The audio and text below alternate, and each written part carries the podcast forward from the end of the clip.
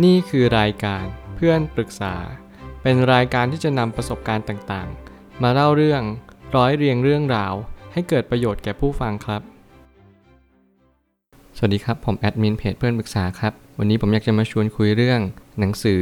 Everybody Lie ชื่อหนังสือภาษาไทยก็คือ Big Data ดัดจริต จากที่ผมอ่านผมก็มีความรู้สึกว่า เออทำไมคนเราถึงมีการโกหกกันมากขึ้น เราไม่ได้โกหกแม้กระทั่งตัวเอง แต่เราโกหกกันถึงขั้นคนอื่นด้วย ไม่ว่าจะเป็นคนรอบข้าง หรือว่าผู้คนมากมาย และผมก็มีความรู้สึกว่าเออข้อมูลตรงเนี้ยมันกำลังบอกว่าทุกคนกำลังโกหกตัวเองจริง ๆ เพราะอะไร และรวมกระทั่งโกหกคนทุกคนที่อยู่ในทุกสถานะของเราเอง โดยที่เราทั้งรู้ตัวและไม่รู้ตัว หลายครั้งเราก็ไม่รู้ว่าทำไมถึงโกหกกับคนคนนี้ไป อาจจะเป็นเพราะว่าเราอยากจะมีความคิด หรือว่ามีภาพลักษณ์ที่ดีขึ้น กลายเป็นว่าเราก็โกหก บุคคลรอบข้างไปโดยปริยาย ผมเชื่อว่าคนส่วนใหญ่ก็จะไม่รู้ตัวว่าเรากำลังโกหกตัวเองอยู่หรือเปล่า หรือแม้กระทั่งเราโกหกคนอื่น เราสร้างภาพลักษณ์ จนกลายเป็นว่าเราก็กำลังโกหกตัวเองไปด้วย เราอยากให้สังคมยอมรับโดยการโกหก ผมอยากให้ลอง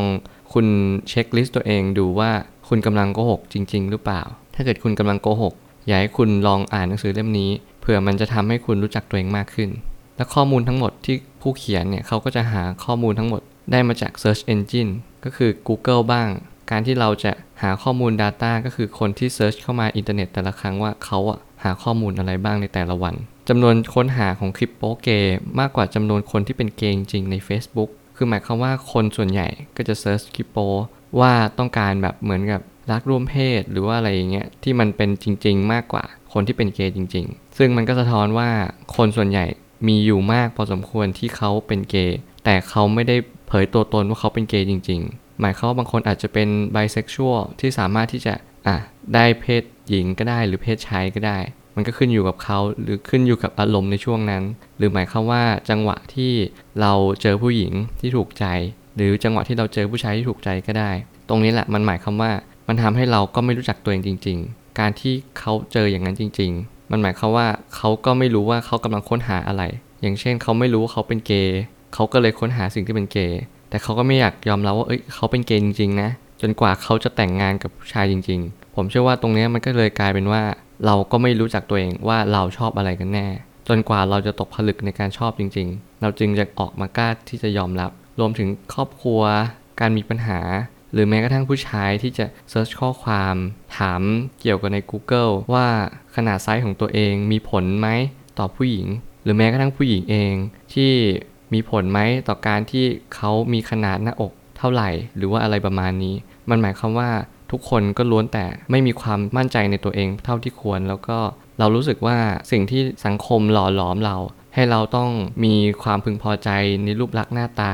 มันก็ทำให้เรามีความรู้สึกว่าเราไม่สามารถสู้กับคนที่ดีกว่าเราได้ เราก็เลยกลัวสามีหรือภรรยาไม่รักเรา แล้วก็เราก็กลายเป็นพานไปว่า เราก็เลยต้องไปทำสัญญกรรม หรือว่าเราก็ต้องไปหาสิ่งที่มาทำให้เขาเหล่านั้นหลงรักเรามากขึ้น แล้วก็เราทำให้เขามีความสุขมากขึ้นกับการที่เขาได้เห็นหรือว่าได้สัมผัสในสิ่งที่เขาคิดว่านั่นคือความสุข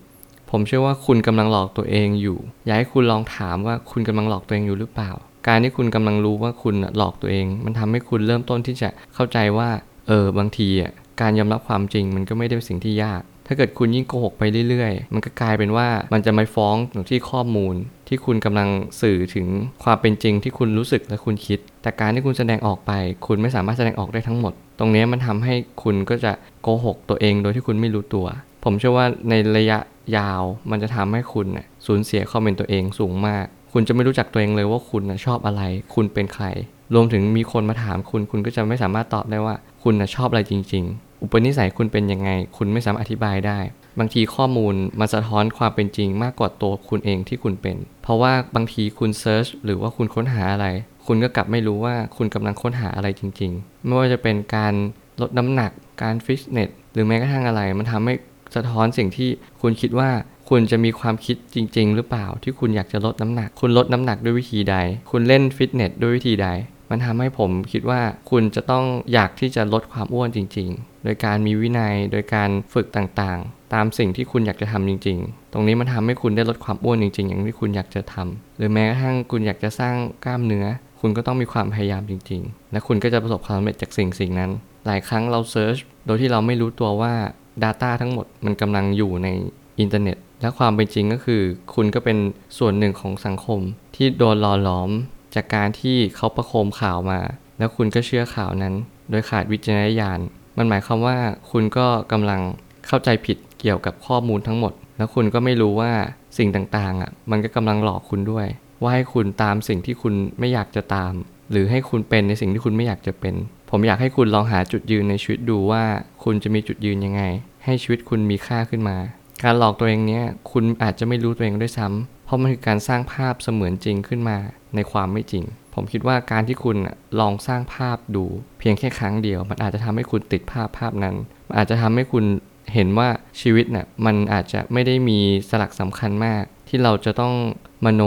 แต่สิ่งที่สำคัญคือการที่เรามโนหนึ่งครั้งสองครั้งสามครั้ง คุณก็ต้องสร้างมันไปเรื่อยๆ คุณไม่สามารถหยุดการสร้างหรือว่าการมโนได้อีก เพราะว่าชีวิตมันคือการต่อเนื่อง ถ้าเกิดสมมติคุณโกหกรอบหนึ่ง คุณก็จะเป็นต้องโกหกหลายๆรอบ เพื่อที่จะต้องการความสบายใจแล้วก็การยอมรับจากสังคม ตรงนี้แหละมันทำให้คุณก็จะเริ่มมีปัญหาข้อมูลต่างๆ ผมเชื่อว่ามันสะท้อนสิ่งที่คุณเป็นจริง ๆ มากกว่าคุณเชื่อว่าคุณเป็นอะไร การที่คุณรู้จักตัวเองมันสำคัญมาก ผมเลยอยากจะแนะนำว่าให้คุณเริ่มจากการรู้จักตัวเอง การที่เราลองเช็คลิสต์ดูว่าคุณโกหกจริง ๆ หรือเปล่าในแต่ละวัน คุณเป็นคนยังไงในแต่ละวัน แล้วเวลาต่างๆ ที่คุณกำลังคิดว่าคุณเป็นคุณลองสอบถามคนอื่น หรือแม้กระทั่งลองมีสติลองถามตัวเองดูก็ได้ว่า คุณเป็นคนอย่างนั้นจริง ๆ หรือเปล่า คุณสามารถที่จะมีความสุขในชีวิตครอบครัวได้ไหมหรือแม้กระทั่งคุณสามารถที่จะใช้ชีวิตได้อย่างราบรื่นไหม หรือปัญหาชีวิตคุณมันไม่ได้บั่นทอนจิตใจคุณมากไปใช่หรือเปล่า ผมคิดว่าการเช็คตรงนี้มันทำให้คุณรู้สุขภาพจิตของคุณด้วยว่า คุณเป็นคนยังไง และทำให้คุณสามารถที่จะต่อยอดจากตรงเนี้ยไปได้ไกลมากๆ มันหมายความว่าคุณจะ มีสังคมที่ดียิ่งขึ้น คุณสามารถยอมรับความจริงในสิ่งที่คุณเป็น ซึ่งบางทีการที่คุณเป็นอาจจะไม่ได้แย่ก็ได้ ในสิ่งที่คุณมีรูปลักษณ์หน้าตาอาจจะไม่ได้ดีเลิศเลอแต่คุณก็จงเป็นคนที่มี self-esteem สูง มีความพอใจในอัตลักษณ์ของตัวเอง มันทำให้คุณกล้านำเสนอ อาจจะไม่ได้ชอบหรือชอบในสิ่งที่คุณเป็นทั้งหมด แต่ผมเชื่อว่าสังคมก็จะยอมรับในสิ่งที่คุณเป็นแน่ ๆ อยากให้คุณกล้ายอมรับที่คุณในสิ่งที่คุณเป็น และก็อย่าหยุดที่จะพัฒนาตัวเอง แล้วก็ลองดูว่าให้คุณน่ะเป็นคนที่กล้ายอมรับความจริง ยังไงความจริงก็จะไม่เป็นความไม่จริงอย่างแน่นอน ผมเชื่อว่าทุกปัญหาย่อมมีทางออกเสมอ ขอบคุณครับ รวมถึงคุณสามารถแชร์ประสบการณ์ ผ่านทาง Facebook Twitter และ YouTube และอย่าลืมติด Hashtag เพื่อนปรึกษาหรือ f r ร e n d t a l k a ด้วยนะครับ